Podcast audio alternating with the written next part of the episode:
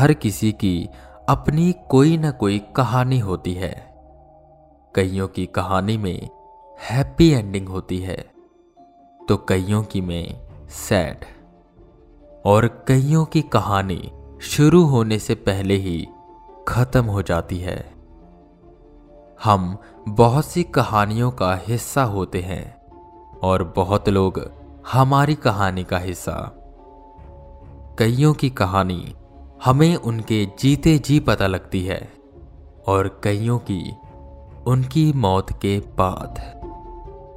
लोग तो चले जाते हैं, पर पीछे छोड़ जाते हैं अपनी कहानी, जो अपनी मौजूदगी खुद बयां करती है। या तो ये कहानी अपने आप से रूबरू कराती है, या आपको ही उस कहानी का एक हिस्सा बना लेती है।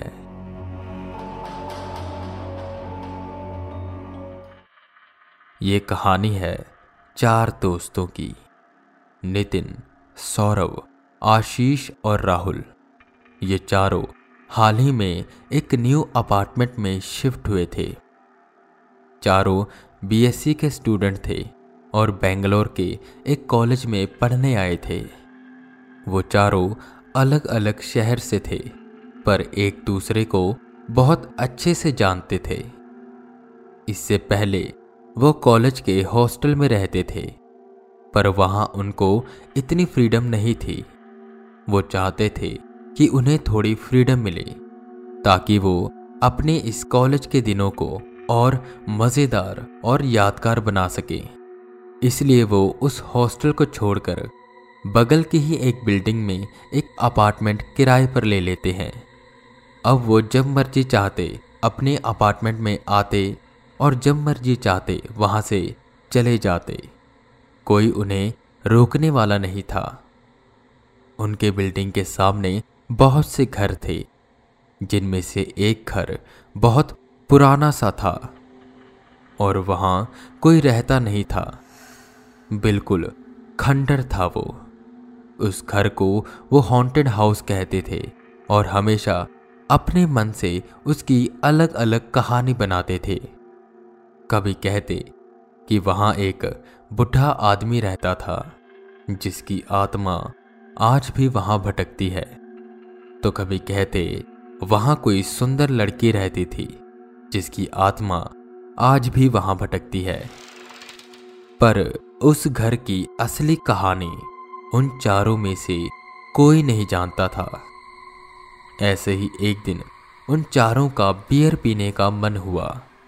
अगले दिन कॉलेज की छुट्टी थी तो उन्होंने सोचा कि रात को आराम से बियर पियेंगे और अगले दिन आराम से उठेंगे। ज़्यादातर वो ऐसे ही करते थे।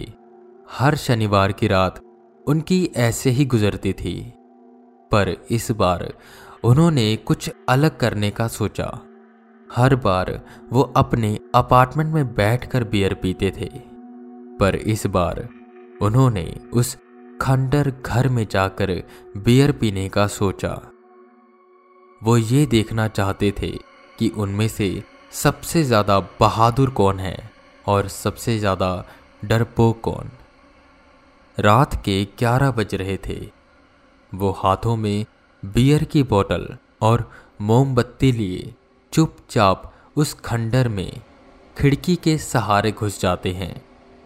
उनके अंदर जाते ही चमगादड़ें यहाँ वहाँ उड़ने लगती हैं और उसी खिड़की से बाहर निकल जाती हैं। अपने फ़ोन की फ्लैशलाइट की मदद से वो पूरे घर को एक्सप्लोर करने लगते हैं। घर में मोटी मिट्टी की परत जमी हुई थी। दीवारों पर मकड़ियों के चाले थे। पता नहीं कितने सालों से ये घर खुला नहीं और ना ही कोई यहाँ रहने आया। वो धीरे धीरे अपने कदम आगे बढ़ाते हैं। उनके कदमों से वो पुराना फ्लोर एक अजीब सी आवाज़ कर रहा था। वो धीरे धीरे पूरे घर को एक्सप्लोर करते हैं, पर मिट्टी, मकड़ी और कुछ टूटे फूटे फर्नीचर के अलावा उन्हें वहाँ कुछ नहीं मिलता। फिर वो सीढ़ी की मदद से ऊपर वाले फ्लोर पर जाते हैं, जहाँ दो कमरे थे। एक कमरे के दरवाजे पर ताला लगा था, पर दूसरा दरवाज़ा खुला था। वो उस रूम के अंदर गए, जहाँ बेड, अलमीरा और बच्चों के कुछ खिलौने थे। दीवार पर एक फ़ोटो टंगी थी। उन्होंने उस फ़ोटो को देखा, जिस पर एक मोटी मिट्टी की परत जमी हुई थी। मिट्टी को हटाते ही उन्हें एक प्यारी सी फैमिली दिखी। छोटी सी बच्ची और उसके मम्मी पापा। बच्ची के हाथ में एक प्यारी सी डॉल थी। वही डॉल जो उन्हें फ्लोर पर गिरी हुई दिखी। राहुल ने उस टॉल को उठाया और सोचा कि आखिर क्या हुआ था यहाँ और ये सब ऐसे बिखरा क्यों हुआ है?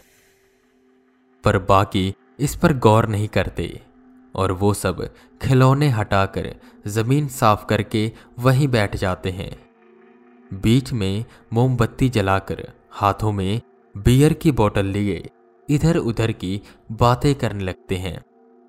जहाँ नितिन सौरभ और आशीष एंजॉय कर रहे थे। वहीं राहुल कुछ अजीब सी उलझन में था। बार बार यही सोच रहा था कि आखिर क्या हुआ था यहाँ और क्या कहानी है इस खंडर घर की। कि तभी उसे एक आवाज़ सुनाई थी। मेरे साथ खेलोगे? आवाज़ सुनने में किसी छोटी बच्ची की लग रही थी। राहुल एकदम से चौंका और इधर उधर देखने लगा। उसके तीनों दोस्तों ने पूछा, क्या हुआ राहुल? जिस पे राहुल डरते हुए बोला, क्या तुमने वो आवाज़ सुनी? कौन सी आवाज़? नितिन ने बियर की बोतल नीचे रखते हुए कहा, अरे वो बच्ची की आवाज़। राहुल की ये बात सुनकर वो तीनों हंसने लगे और कहने लगे, क्या राहुल, अगर डराना ही है तो थोड़ा अच्छे से डराना। चल ज़्यादा मज़ाक मत कर और अपनी बियर खत्म कर। राहुल इधर उधर देखते हुए बियर के दो घूंट लेता है। तभी उसकी नज़र उस डॉल पर पड़ती है, जो फ़ोटो में उस बच्ची के हाथों में थी। वो डॉल नितिन के पीछे पड़ी थी। राहुल ये सोच में पड़ जाता है कि उसने तो वो डॉल बेड पर रख दी थी। तो ये नितिन के पीछे कैसे आई? राहुल इतना सोच ही रहा था कि अचानक से मोमबत्ती बुझ गई। आखिर ये मोमबत्ती कैसे बुझी? राहुल चौंका और फ्लैशलाइट जलाने को कहने लगा। आशीष फ़ोन की फ्लैशलाइट जलाता है। पर उन तीनों ने गौर किया कि अब नितिन अपनी सीट पर नहीं है। सौरभ चिल्लाते हुए बोला यह क्या मज़ाक है नितिन? अगर तुम सोचोगे कि तुम ऐसे छुप जाओगे और हम डर जाएँगे तो ये तुम्हारी भूल है।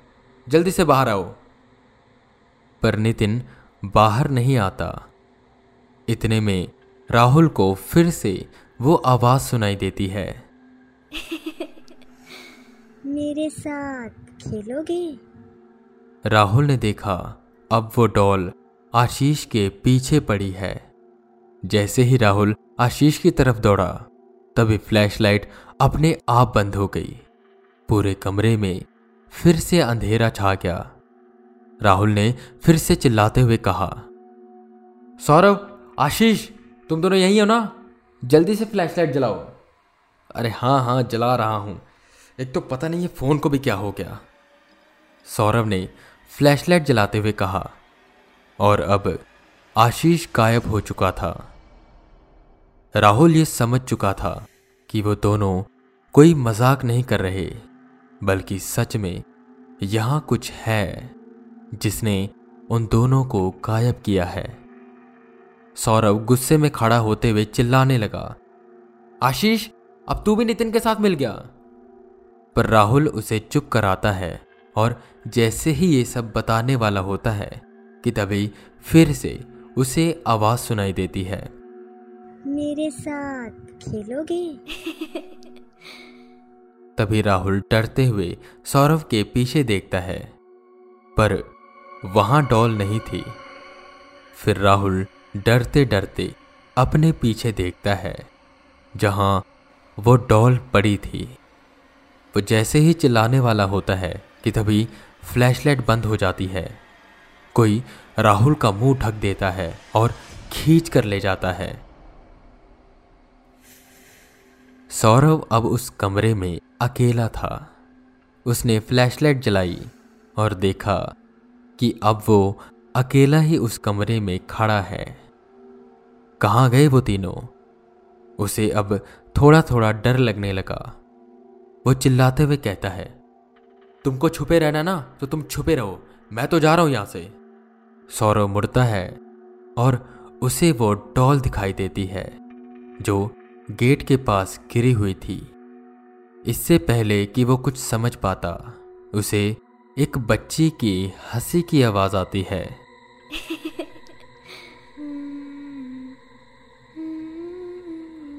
सौरव अब बहुत डर जाता है। और इधर उधर देखने लगता है पर आसपास कोई नहीं था कि उसे आवाज़ आती है। मेरे साथ खेलोगे? सौरभ फ्लैशलाइट को इधर उधर घुमाता है पर उसे कोई नहीं दिखाई दे रहा था कि तभी पीछे से दो हाथ आते हैं और सौरव को खींचकर अंधेरे में ले जाते हैं।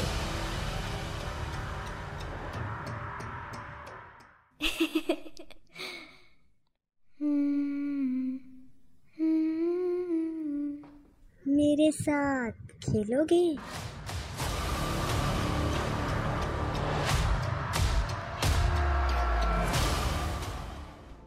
आई होप आपको ये कहानी पसंद आई होगी।